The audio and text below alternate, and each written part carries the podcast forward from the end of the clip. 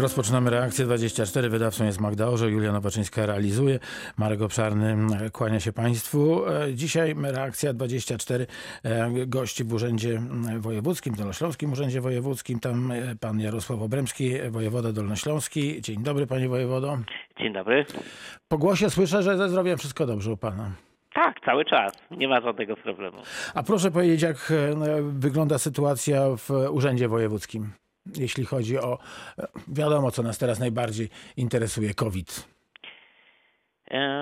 No oczywiście to jest tak, duży, y, tak duża instytucja, że zdarzają się pojedyncze przypadki choroby, ale generalnie mam wrażenie, że nie paraliżuje to pracy nadmiernie, choć oczywiście częściowe przejście mm, tam, gdzie to możliwe pracowników na, na, na mm, e, zdalną pracę, no nie, nie ukrywajmy, obniża trochę wydajność e, i utrudnia kontakt e, i z petentami, i z, szefami samorządów czy różnego rodzaju organizacji, więc to na pewno jest y, gorsza jakość pracy niż gdyby COVID-u nie było. 71 391 0000. Jeśli Państwo chcieliby zadać e, Panu Wojewodzie jakieś e, pytanie, czy podzielić się swoimi uwagami, spostrzeżeniami, to bardzo proszę e, telefonować. Natomiast ja, jeśli Pan pozwoli, to zacznę od tego, jaka liczba chorych na Dolnym Śląsku jest notowana. Bardzo pewnie nas wszystkich interesuje, e, ile tych chorych jest e, w stanie ciężkim. Ja, ja, jeżeli stan ciężki definiujemy w ten sposób, że to jest e, liczba osób pod respiratorem, to ona jest mniej więcej stała, może z lekką tendencją spadkową. I podobnie mam, e, mamy do czynienia na Dolnym Śląsku z liczbą pacjentów przebywających e, w szpitalach. Też e, to jest, no, najwyższy poziom był prawie bliski 1700, w tej chwili dzisiaj mamy powyżej 1500, więc mm, wyraźnie jest w dół, ale to nie jest tak, tak wyraźnie w dół, jak e, z początkiem listopada szła w górę, więc e, zanim dojdziemy do poziomu z początku listopada, to obawiam się, że jeszcze to trochę, trochę potrwa. Powiedział pan wojewoda o tym, że, e, że respiratory są dostępne. Zapytam za chwilę o tlen, ale jeśli pan pozwoli, to przywitamy na antenie Radia Wrocław pana Ernesta z Wrocławia, który właśnie zatelefonował. Dzień dobry panie Erneście, witamy. Witam serdecznie Państwa, witam Pana Wojewodę. Ukłony niskie, słuchamy. Panie Wojewodo, ja tak zupełnie trochę innego tematu. E, mam znajomych. Znajomi przyjechali z tego czasu z Białorusi z półrocznym dzieckiem. Było to 4 lata temu. E, mają e, kartę Polaka bez dziecka. Dziecka okazało się, że niestety jeszcze nie. Z jakichś tam przyczyn wyjechali, nie będę mówił jakich, bo do końca też też nie powiedzieli. Czekają na jakąkolwiek informację od urzędnika dotyczącą małoletniego. 4,5 4,5-letniej dziewczynki od 4 lat. Nie mają żadnej informacji.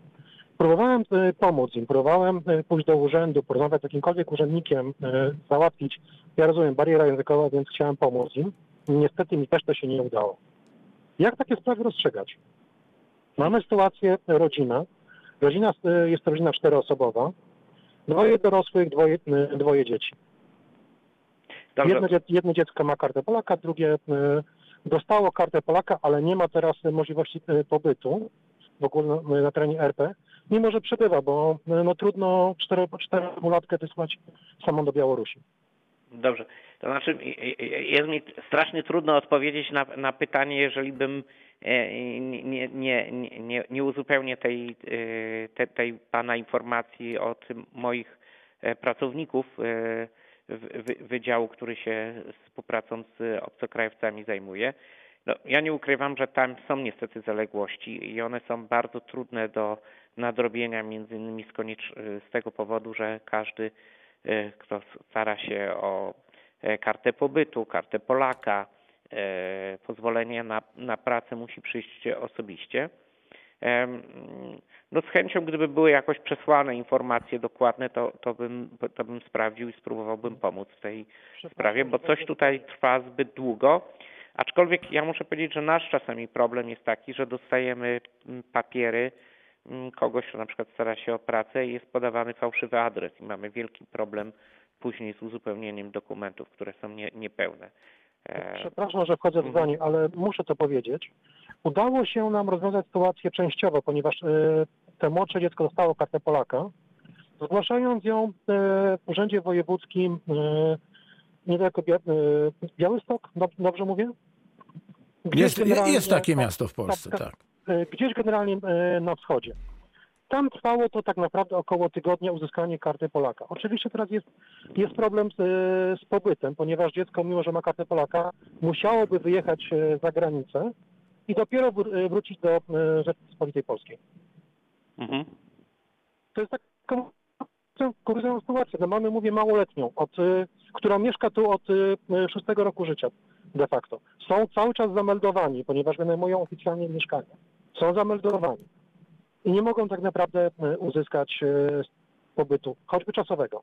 Dobrze, no proszę o bardziej dokładne informacje. Spróbuję sp- sprawdzić, czy rzecz jest, e, bo częściowo wygląda to tak, jakbyśmy byli pewnym klinczu prawnym. E, Trochę paragraf 22, ale być może można to przeciąć, bo jaki mieliśmy kilka mogę podać takich. E, e, dokładniejsze informacje. Dobrze, bardzo proszę.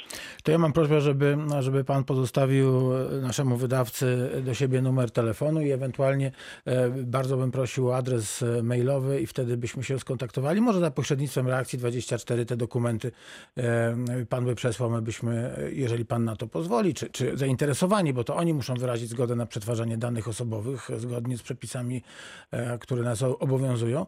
No i wtedy, i wtedy e, byśmy po- pokierowali, e, pokierowali sprawą. Tak się umówmy. To był pa... Czyli wysyłam na, na reakcję 24. Bardzo proszę, tak, reakcja 24 małpka.radiowroclaw.pl, ale to nie pan, tylko zainteresowani z y, taką oto e, informacją, że e, udzielają zgody na przetwarzanie danych osobowych. Y, Ta zgoda obowiązuje właśnie w tej sprawie, a nie innej, dobrze? Bo wtedy będziemy zgodnie z przepisami działać. Pozdrawiam pana, panie Erneście, bardzo dziękuję. 71 391 0000. Wracamy do e, rozmowy. Pan Jarosław Obremski, wojewoda dolnośląski jest z nami. Rozmawiamy o COVID-19 na Dolnym Śląsku. E, jak, a jak wyglądają łóżka, które nie są zaopatrzone w, e, w mm, respiratory, no, tylko, tylko mają te instalacje tlenowe dla nieco lżej, lżej chorych? E, Wystarczy tych, tych łóżek? Ma- Mamy jakiś zapas? Jak to, jak, Nie no. jak to wygląda? To jest, bym powiedział, pod tym względem jest w miarę, w miarę bezpiecznie. Mhm. Nawet w tej chwili przygotowujemy e, w niektórych szpitalach odmrożenie łóżek covidowych po to, żeby stworzyć trochę więcej miejsc internistycznych, ponieważ e, myśmy dosyć mm, e, za każdym razem analizowaliśmy, żeby nie, nie zmniejszać miejsc neurologicznych, kardiologicznych, Mhm. Albo w jak najmniejszym stopniu, żeby jednak te stany nagłe były ratowane. E, Natomiast no, widzimy w tej chwili kłopot z miejscami e, internistycznymi, więc trochę będziemy odmrażać. E, Bym powiedział, rezerwa łóżek jest duża, no bo mam wypełnienie, mamy wypełnienie poniżej 1500, a rezerwa jest na 2,5. Więc nawet wydaje się, że w tej chwili zejście do poziomu 2000 będzie mm, zejściem w miarę bezpiecznym. Oczywiście to trzeba analizować w kontekście każdego subregionu, bo to nie chodzi o to, żeby było e, dużo wolnych miejsc w Zgorzelcu, a w ogóle na przykład brak miejsc we Wrocławiu, więc za każdym razem jest to pewna układanka. Natomiast no, drugi element w tym pytaniu był związany z tlenem. E, Zdecydowana większość tych miejsc ma dostęp do tlenu, zresztą tlenoterapia jest tutaj najbardziej skuteczną e, metodą. E, W większości tych szpitali są zbiorniki tlenu, w niektórych zostały zmienione na większe, w niektórych jeszcze te, te zmiany są dokonywane, żeby była większa pojemność zbiorników, ponieważ jednak COVID powoduje, że napełnianie tych zbiorników, które często w szpitalach działo się raz na miesiąc, w tej chwili musi być zrobione w ten sposób, że co dwa dni przyjeżdża cysterna z ciekłym tlenem.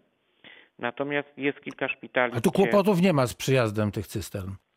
to raczej funkcjonuje. No, przed chwilą miałem odprawę dotyczącą właśnie tlenu i e, też ten najsłabszy element, który był tam, gdzie funkcjonuje na butlach rozwiązany, to wzięło na siebie mm, Ministerstwo Aktywów e, Skarbu Państwa i no, to jest w miarę dobrze rozwiązane. Mamy dwa magazyny butli z tlenem zorganizowane przez Straż Pożarną i będzie rozprowadzony do tych mniejszych szpitali, gdzie, gdzie pacjenci są na butlach. I do tej pory no, było czasami nerwowo z tymi butlami, ale zawsze udało się zdążyć. Natomiast w tej chwili to już jest dla nas sytuacja w miarę komfortowa, że także tam, gdzie nie ma instalacji, e, będziemy w stanie, e, jeżeli nie będzie jakiegoś no, wypadku, e, ten tlen za każdym razem z, z pewnym wyprzedzeniem dostarczyć. Więc pod tym względem też jest dobrze. Były pewne kłopoty z takim lekiem przez jakiś czas Remdesivirem, który jest lekiem, który został zakupiony przez Unię Europejską i Unia Europejska rozprowadza to po poszczególnych krajach. W tej chwili też pod tym względem jest dobrze, choć z kolei jest wielka dyskusja w świecie naukowym, czy ten lek e, w ogóle pomaga. No ale to, to pewno nie my o tym e, mamy decydować. Panie wojewodo, zaraz e, do naszej rozmowy wrócimy. Teraz pani Alina z Wrocławia zatelefonowała. Dzień dobry. Dzień dobry. Chciałabym też, moje pytanie też dotyczy niestety informacji dotyczące Wydziału Spraw Cudzoziemców i Obcokrajowców. Ponieważ sama jestem migrantką, złożyłam wniosek na pobyt czasowy w sierpniu 2019 roku. Osobiście dostałam stempla i ile, ile razy pisałam do pana inspektora z prośbą o wzięcie mojego postępowania administracyjnego, natomiast nic, nic w ogóle nie da się, nawet na przykład tam pismem, mailowo zostawiałam to wszystko w skryńce, E, która teraz stoi przed urzędem, natomiast w ogóle nie ma żadnego kontaktu z nim. I chciałabym zapytać, czy jakie jest rozwiązanie na przykład w takiej sytuacji, bo już w 2019 złożyłam i jeszcze żadnego pisma nie dostałam. No, je, no jest to du, du, du, duży, duży, duży problem. No mamy bardzo duże zaległości. Ja odziedziczyłem zaległości z 2015 chyba roku. Ojej. Także mm, to jest y, bardzo, bardzo duży, du, duży problem. E, no pewno to jest na, na bardzo długo, dług, długą rozmowę. Niestety y, COVID y, przystępował te zmiany legislacyjne, które miały być i które miały nam ułatwiać e, postępowanie. No w pewnym skrócie postępowanie i ustawy są skonstruowane w ten sposób, jak wtedy, kiedy mieliśmy e, gości z zagranicy, na przykład chcących pracować czy mieszkać w Polsce, e, dwudziestokrotnie mniej. I wtedy to mo mogło, mogło być, mogło normalnie działać. Natomiast no, w tej chwili na formalnych rzeczach się bardzo często wywracamy. Mm, no, bardzo Panią serdecznie prze, przepraszam. No, mm, mm, e, no nie chcę tutaj już reagować w ten sposób, że zbieram jak gdyby, bo, bo, bo, mam świadomość, że mamy jeszcze sporo zaległości właśnie z 2019 roku. To jest mój poważne telefon, obciążenie tak, dla urzędu. Przepraszam, ale mój telefon to jest wyłącznie w takiej kwestii, żeby pan zwrócił na to uwagę i, i szczerze mówiąc, ja ma, bo ja sama na przykład współpracuję z Fundacją Ukrainy i bardzo często i szkolami policjalnymi i wszyscy mają taki problem. Ja, ja wiem, tylko, ja mam ja tylko tele, tele, mój telefon, że pan zwrócił na to uwagę. Ja wiem, że teraz w urzędzie są zmiany, że teraz telefonicznie, że skrinka stoi, ale natomiast widzimy te zmiany, ale natomiast mój telefon to, żeby to tak samo dział, e, dalej działało, żeby też było takie rozwiązania dla nas. Dobrze. Dla migrantów. Oczywiście. Zgoda. Zwrócić, zwrócić Bardzo na Panią to serdecznie uwagę. przepraszam za to. Zwrócić że to na tak to uwagę, bo naprawdę jak wniosek jest kompletny, pracuję, e, pracuję legalnie za umową o pracę na czas nieokreślony. Mam już, e, już to jest moja druga albo trzecia karta i to jest tylko ten, e, ten problem, który by bardzo prosiła Pana zwrócić, zwrócić na nas uwagę, bo szczerze mówiąc każdy drugi Ukrainiec, który, który tutaj mieszka ma taki problem. Z Mhm. dzieckiem, nie dziecko, rodzina, nie rodzina. Tylko moje takie, taka wielka prośba do Pana, żeby zwrócić na nas uwagę, że, że wyciąg spraw, spraw e, obywatelskich i cudzoziemców. To jest absolutna zgoda. Dziękuję bardzo. E, Jarosław Abremski, wojewoda dolnośląski jest e, z nami i jest kolejny telefon. Pani Alicja z Lubania. Dzień dobry. Dzień dobry. My mamy taki problem w Lubaniu. Ja wiem, że dzisiaj temat rozmowy jest troszkę inny, ale ponieważ pan wojewoda u państwa jest, więc chcielibyśmy zainteresować e, pracą starostwa w Lubaniu. u nas w Lubaniu, żeby zarejestrować samochód, każą nam pociąć prawo jazdy, zdemontować tablicę, wrócić, wrzucić do skrzynki i później czekamy, aż nam to przyślą do domu. Ale przepraszam, przypadku- pociąć prawo jazdy? Tak, przeciąć prawo jazdy. A dlaczego to prawo jazdy przy rejestracji samochodów? Y, Przepraszam, dowód rejestracyjny, przejęzyczyłam okej. się. Dobrze.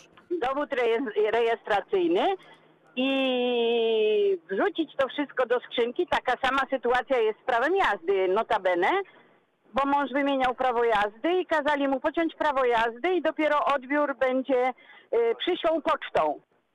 A mąż jest kierowcą zawodowym, więc po prostu y, nie wiemy z czego to wynika, bo na przykład w Elbówku można spokojnie pojechać i załatwić sprawę.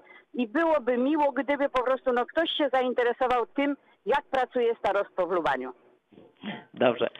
Między innymi samorząd polega na tym, że każda instytucja mm, w niektórych elementach tworzy własne, mm, może nie procedury, ale e, działa tak, a, a nie inaczej. W tej chwili mamy zakłócenie związane z COVID-em i poszczególne starostwa szukają jak gdyby rozwiązań optymalnych, e, natomiast no niedobrze, jeżeli się to dzieje ze szkodą e, dla mm, petentów.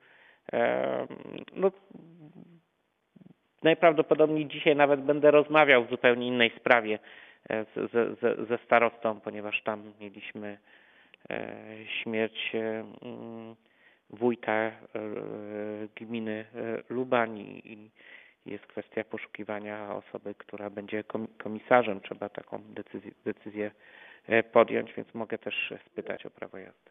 Bardzo bym prosiła y, poruszyć ten temat i zapytać, czy tego nie można usprawnić. To Dobrze. naprawdę utrudnia nam życie. Dziękuję pięknie. Dziękujemy bardzo. Pozdrawiamy Lubań, pozdrawiamy panią Alicję. Jarosław Obremski, wojewoda dolnośląski z nami.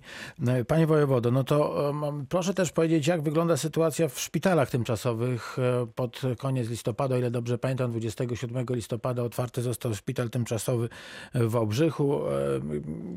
Czy, on, czy, czy, te szpitale, czy te szpitale będą e, kiedyś e, użyte? Oby nie. Nie, no wolałbym, żeby nie. To ja- ja z, też. Z wielu powodów. Pierwszy oczywiście jest związany e, z, z tym, że no by to, mm, e, jeżeli byśmy nie otwierali tych szpitali, to oznaczałoby, że jednak e, mm, COVID jest na miarę wydal, wydal, wy- wydolności naszej służby zdrowia. A drugi powód to, że rzeczywiście otwarcie tego szpitala, no to są dosyć duże koszty. Więc na razie dla nas jest lepsza sytuacja taka, że jesteśmy w gotowości. I oczywiście ta gotowość też w jakiś sposób kosztuje, bo, bo, bo to był koszt wybudowania, wyposażenia, choć oczywiście wyposażenie nie będzie zmarnowane, bo kiedy skończy się COVID, będzie to przeznaczone mm, dla szpitali, tak samo jak ta duża ilość respiratorów, które dostały szpitale, to już w tych szpitalach to pozostanie. Natomiast zdecydowanie lepszym rozwiązaniem jest, że, żeby to nie, nie było takiej potrzeby. Ten duży szpital na Rakietowej w zasadzie jest zamknięty, e, w zasadzie jest już przygotowany do przyjęcia pa- pacjentów. Była taka konieczność, to nawet w tym tygodniu. To już mówimy o Wrocławiu teraz. Tak, w Wałbrzychu zostało ot- Otwarty. otwarty e, trzy dni temu, e, bardzo szybko e, dzięki pomocy KGHM-u. No i jest zamawiany rozbudowa szpitala w Legnicy, ale to jest projekt, który będzie zrealizowany na początku roku. No, po prostu mamy cały czas niepokój, mimo że liczba zakażeń spada, to jednak jest wiele modeli matematycznych i przewidywań ekspertów i w Europie, i w Polsce, że w styczniu może nastąpić odbicie, więc musimy być na to gotowi. I, nie, I ta gotowość trochę nas kosztuje. W związku z tym będziemy mieli i szpital na Rakietowej, i być może dodatkowe 100 miejsc w Legnicy. Pani Marta z Wrocławia teraz dotelefonowała się do reakcji 24 Radia Wrocław, której gościem jest pan Jarosław Obremski, wojewoda dolnośląski. Dzień dobry pani Marto, słuchamy uprzejmie bardzo. Dzień dobry, ja dobry. przepraszam, że znowu w innym e, temacie, ale jadę samochodem i usłyszałam przed chwilą panią bodajże z Ukrainy, która się wypowiadała i chciałabym, jeśli mogę oczywiście, jedno zdanie tylko. E, Ja wiem, że e, każdy czeka, czas to pieniądz i tak dalej, ale żeby też ci ludzie wszyscy wiedzieli, że z drugiej strony tych okienek są też ludzie. I oni mają tylko dwie ręce, jest ich mało i naprawdę dlatego to wszystko trwa e, w czasie. Ja ostatnio robiłam paszport, widziałam osobiście jak to wygląda i proszę mi wierzyć, szkoda mi tych ludzi, którzy tam pracują. Także miejmy też to na uwadze, tak? Dziękuję pani, pani Marta za to spostrzeżenie, panie wojewodo. Nie, no to, jest też tak, że o, oczywiście, że mamy różne ograniczenia, przede wszystkim związane z COVID-em i pod tym względem też trzeba e, rozumieć pracowników, którzy no, muszą w pewnym rygorze pracować, w związku z tym ten rygor też powoduje e, obniżenie trochę wyda, wy, wydajności. Natomiast no, no, trochę naszym zadaniem jest jednak e, takie kolejki rozładowywać. To znaczy tutaj czekam jednak na zmianę ustawodawczą, ale też wprowadziliśmy e, trochę różnych mechanizmów, które mają przyspieszyć rozpatrywanie tych spraw. To jest taki duży grzech e, ciążący na, na Urzędzie e, Wojewódzkim, nadrobienie tych zaległości związanych z kartami pobytu. Z paszportami jest dużo lepiej, ale, ale jeżeli chodzi o karty pobytu, karty pozwolenia na pracę, to, to jest coś, co jak skończy się COVID, musimy w bardzo szybkim tempie nadrobić. Wróćmy jeszcze do spraw covidowych.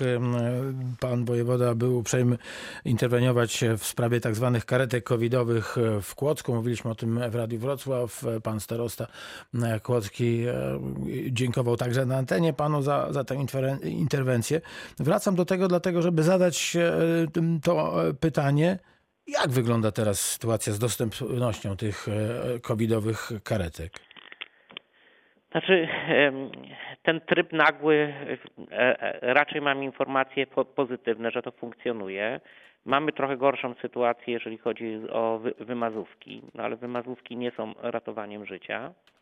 Tylko teraz też trzeba zwrócić uwagę na następny element, który się zdarzył że zmalała liczba zleceń z POZ-u na, na wymazy i to drastycznie. To znaczy mamy większą możliwość wydajności e, robienia testów niż e, ta ilość testów, która jest na Dolnym Śląsku wykonywana. I być może w tej chwili jest moment na dyskusję ogólnopolską, że mm, trochę można przeorganizować ten, te, te, to, to testowanie, bo mamy następujące zjawisko chyba socjologiczne, które polega na tym, że część ludzi nie chce się testować. Także z tego powodu, że jeżeli są bezobjawowi, to nie chcą być e, w izolacji, boją się o pracę, wolą chodzić do pracy. W efekcie jest to oczywiście mm, mm, niebezpieczne. Czasami testowanie nie przynosi e, żadnej wartości w sensie poznawczej dla, dla rodziny, bo jeżeli trzy osoby są chore, a czwarta ma te, takie same objawy, no to prawdopodobieństwo, że to nie jest COVID jest y, prawie żadne. Więc y, y, tu, tu mamy jakieś ograniczenie, więc właściwie nie mam wyraźnych skarg na funkcjonowanie transportu medycznego w ostatnim tygodniu.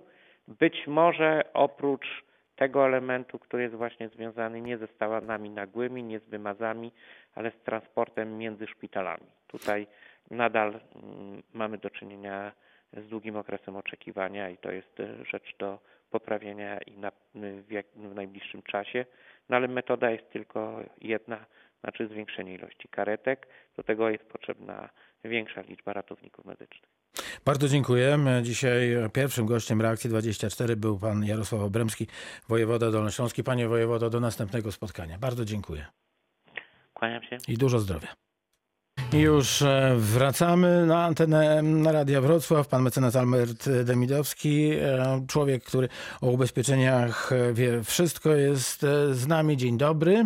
Dzień dobry panie redaktorze, dzień dobry państwu. Zanim panie mecenasie porozmawiamy o rzeczach niezwykle ważnych, bo o, o zabezpieczeniu naszych finansów, to jeśli pan pozwoli, mamy gościa na antenie Radia Wrocław. Halo, halo, dzień dobry.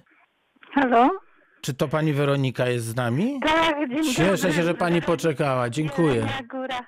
Bardzo przepraszam, ja się spóźniłam, bo chciałam e, na ręce pana starosty złożyć serdeczne podziękowanie za opiekę na onkologii w Jeleniej Górze. Panie Marku, takie jakie my tam mamy, jaką, jaką my tam mamy opiekę, to po prostu chciałabym cały personel ozłocić, naprawdę. Ja od blisko roku leczę się onkologicznie, mam bardzo ciężkie, co dwa tygodnie mam kroplówki po 22 godziny, dwa dni leżę i, i to jest dla mnie bardzo uciążliwe, ale z, taką, y, z, tak, z takim podejściem, jak podchodzą do nas lekarze, pielęgniarki salowe, no cały personel i, i pan psycholog, no to po prostu to, to, to, to się naprawdę graniczy. No to jest ewenement i, i chciałabym bardzo serdecznie tą drogą... To jeszcze raz powiedzmy, e, e, który to szpital? Onkologia Jelenia Góra. Fantastycznie. No na pewno pan e, wojewoda Jarosław Obremski e, słucha Radia Wrocław i na pewno no, e, te podziękowania na jego ręce dotarły. Ale najważniejsi są ci właśnie lekarze, pielęgniarki salowe, tak jak pani mówi, cały personel, który, który by wam pewnie nieba przychylił i przychyla tam, gdzie tylko można. Przychyla i przychyla i właśnie wie pan co, mieliśmy też COVID na oddziale, były Aha. trzy przypadki. Był taki dzień, w sam raz ja no wtedy też y, po prostu na oddział byłam przyjmowana. Czekaliśmy do 15, póki to wszystko tam się, wie pan co, widziałam łzy w oczach tych, tych, tych yy, no, kobiet, bo e, każda, każda e, z tych pań e, jest matką, jest żoną, jest e, z lekarek, z pielęgniarek. No mówię panu, to były łzy, to były tego naprawdę. E, Bo po prostu no, czasem e, przyjmowane były osoby, które nawet nie wiedziały, że mają COVID. Dopiero okazało się na oddziale, prawda? A jak sobie e, dały radę te osoby z wirusem? Jest, tak to było, że to wie pan, w piątek wypadło, przez sobotę, niedzielę, w poniedziałek to wszystko y, się y, po prostu wyjaśniło, wszystko, y, wszystko zostało odkażone od tego, także, także ale wie pan, no, no to, to ta organizacja, to wszystko, to, to naprawdę... Świetnie, a tak pytam, też o zdrowie tych pacjentów, bo to jest niezwykle ważne. Czy, czy, czy dali sobie radę z wirusem? Tak, tak, tak. Świetnie, tak, no to, to tak, tak. kolejna dobra wiadomość. Tak, oczywiście, bo to zostały przetransportowane na inne oddziały i tego, ale tak jak Świetnie. mówię, no podejście lekarzy i całego personelu to, to naprawdę, no ja jestem, ja bardzo ciężko przeżywam te, wie pan, to leczenie, bo to są, no to, to jest Jasne. taki, takie Rozumiem, to się leży, to nie, nie Miłe nie jest na pewno, pani Weroniko, ale, ale słyszę w pani głosie taką siłę do, e, do, do, do walki siłę do tego, żeby powiedzieć chorobie papa. I Cudownie, że ma pani wokół siebie e, za, zawodową obsługę, że są świetni lekarze, że są świetne pielęgniarki, świetne salowe. To na pewno pomaga w, w takich trudnych chwilach.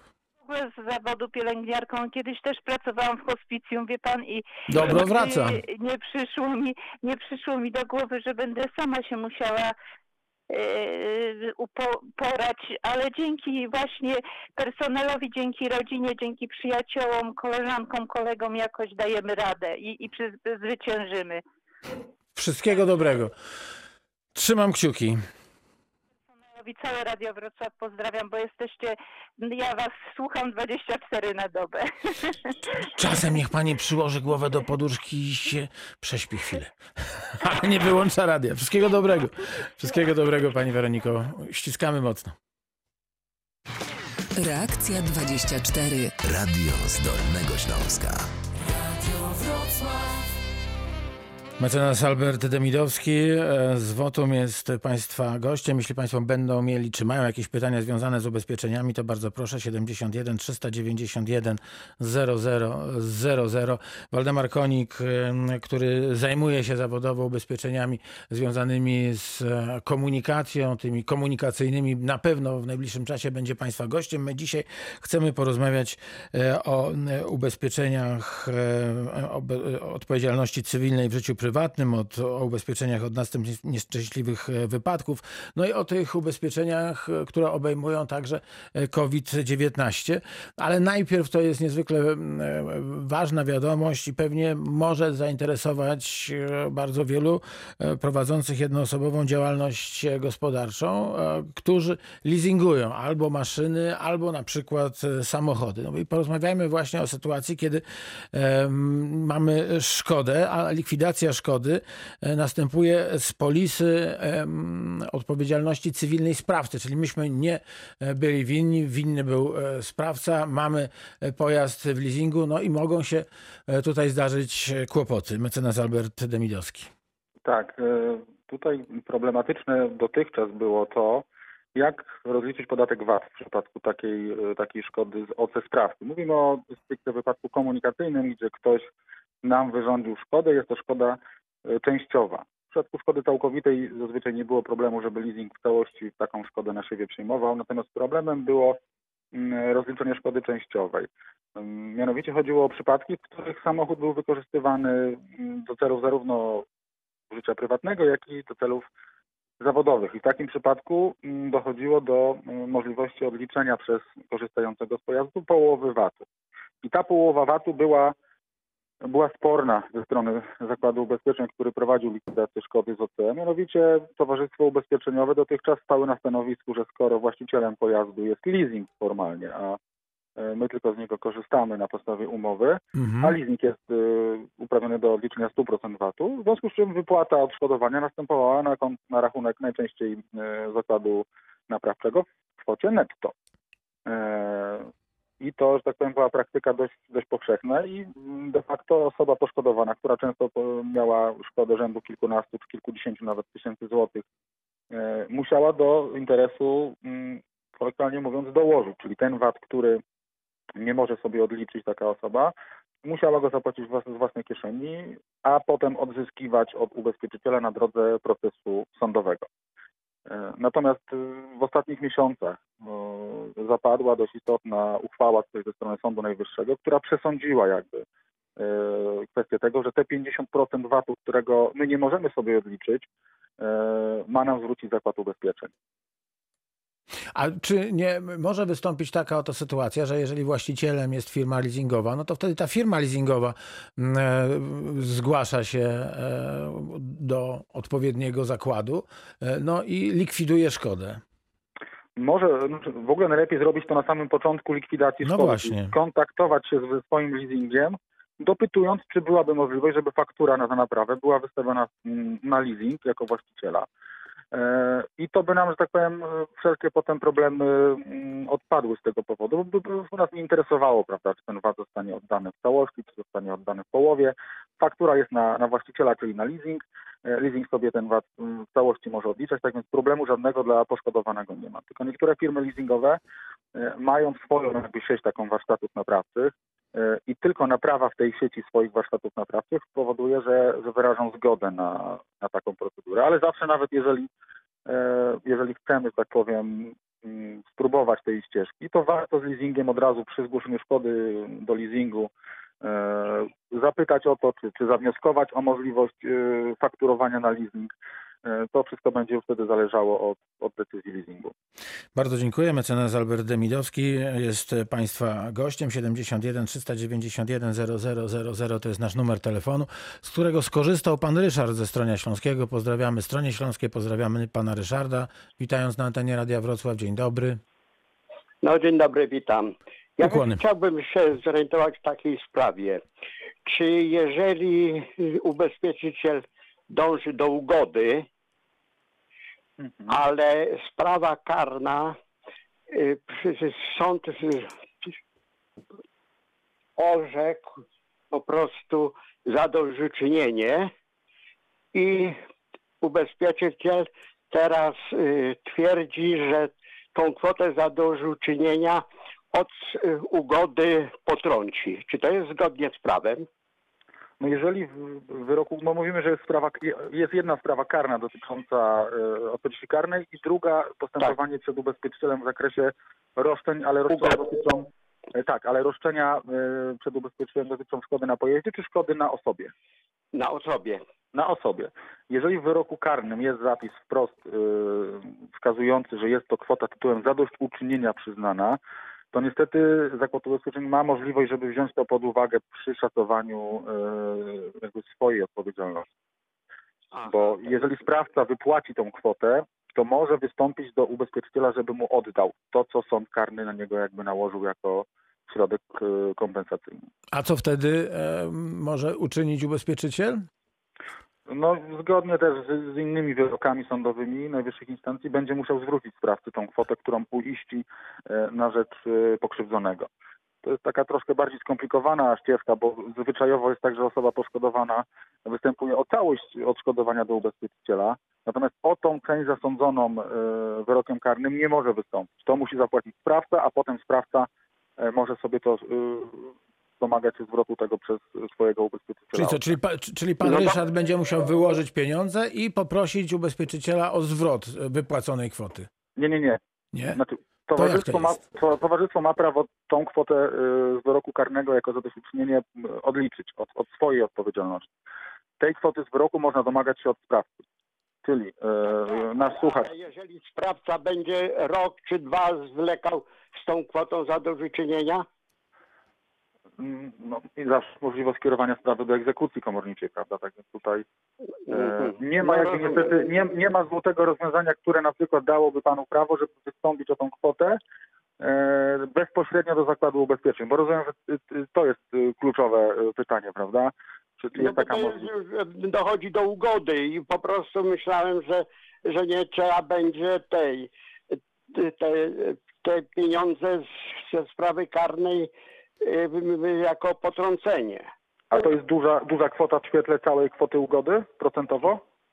No procentowo to jest po prostu 30%. No to to jest duża, duża kwota. Jeżeli bierzemy, mówimy o procentowej, y, procentowym podziale. Warto, jeżeli Tak, pan tak, negocjuje tak. jeszcze, jeżeli pan negocjuje z ubezpieczycielem, e, to ugoda ma to do siebie, że strony sobie wzajemnie gdzieś tam czynią y, pewne ustępstwa i można ten argument dotyczący no, chociażby częściowego zwiększenia tej kwoty na ugodzie e, pod kątem tej, tej, tej kwoty z karnego. Spróbować ponegocjować, żeby, żeby tą kwotę na ugodzie jeszcze panu zwiększyli. Tym bardziej, że nie wiemy, czy sprawca będzie w ogóle zdolny do, e, No do wypłacenia. Nie wiem, czy pan już, jeżeli miałby pan na przykład, zakładam, e, umorzenie postępowania komorniczego przeciwko sprawcy z uwagi na brak możliwości wypłaty tego zadośćuczynienia, to wtedy byłby argument do, do rozmów z ubezpieczycielem. Można by pokazać, proszę Państwa, tutaj jest y, dokument, no nie ma możliwości ściągnięcia tego z, ze sprawcy, proszę, proszę o uwzględnienie tego w kwocie ugody, prawda?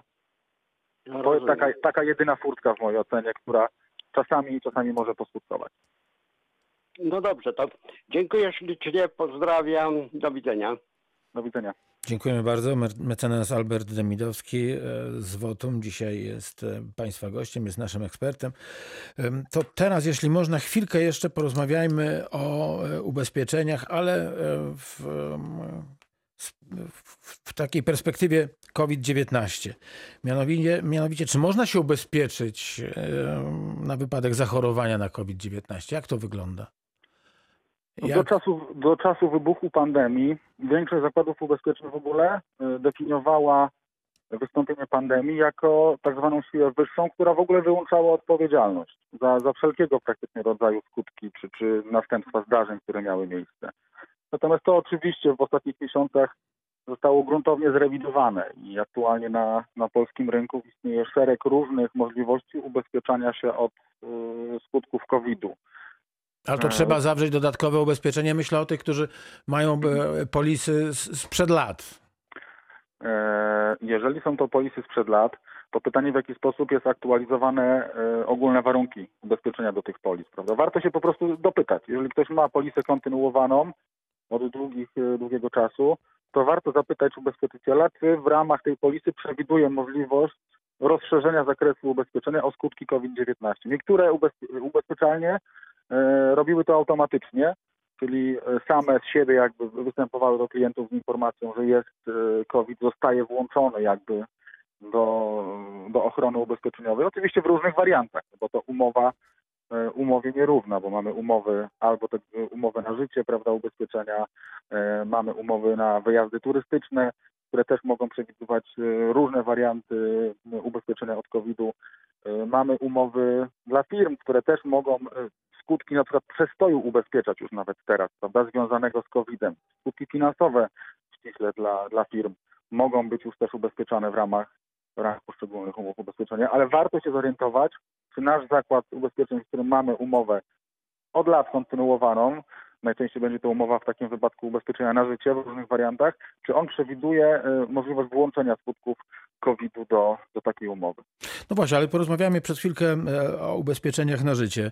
E, Czy może być tak, że jeśli ktoś e, odejdzie z powodu COVID-19, nie zostanie mu wypłacone to świadczenie? No przecież generalnie jak się ubezpieczamy w ten sposób, no to, no to ubezpieczamy się na wypadek śmierci.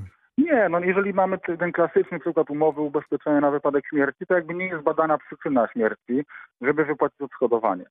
Tak więc tu najczęściej nie będzie problemu. Natomiast są teraz już takie opcje, że na przykład strzelam, mamy umowę ubezpieczenia, w którym podstawowa e, kwota za zgon e, osoby ubezpieczonej to jest 100 tysięcy, ale już na przykład za zgon w wyniku e, stwierdzonego COVID-u jest to już 200 tysięcy, prawda? Czyli dwukrotność tego, co, co by przysługiwało w przypadku tego no, zwykłego czy naturalnego, naturalnego zgonu.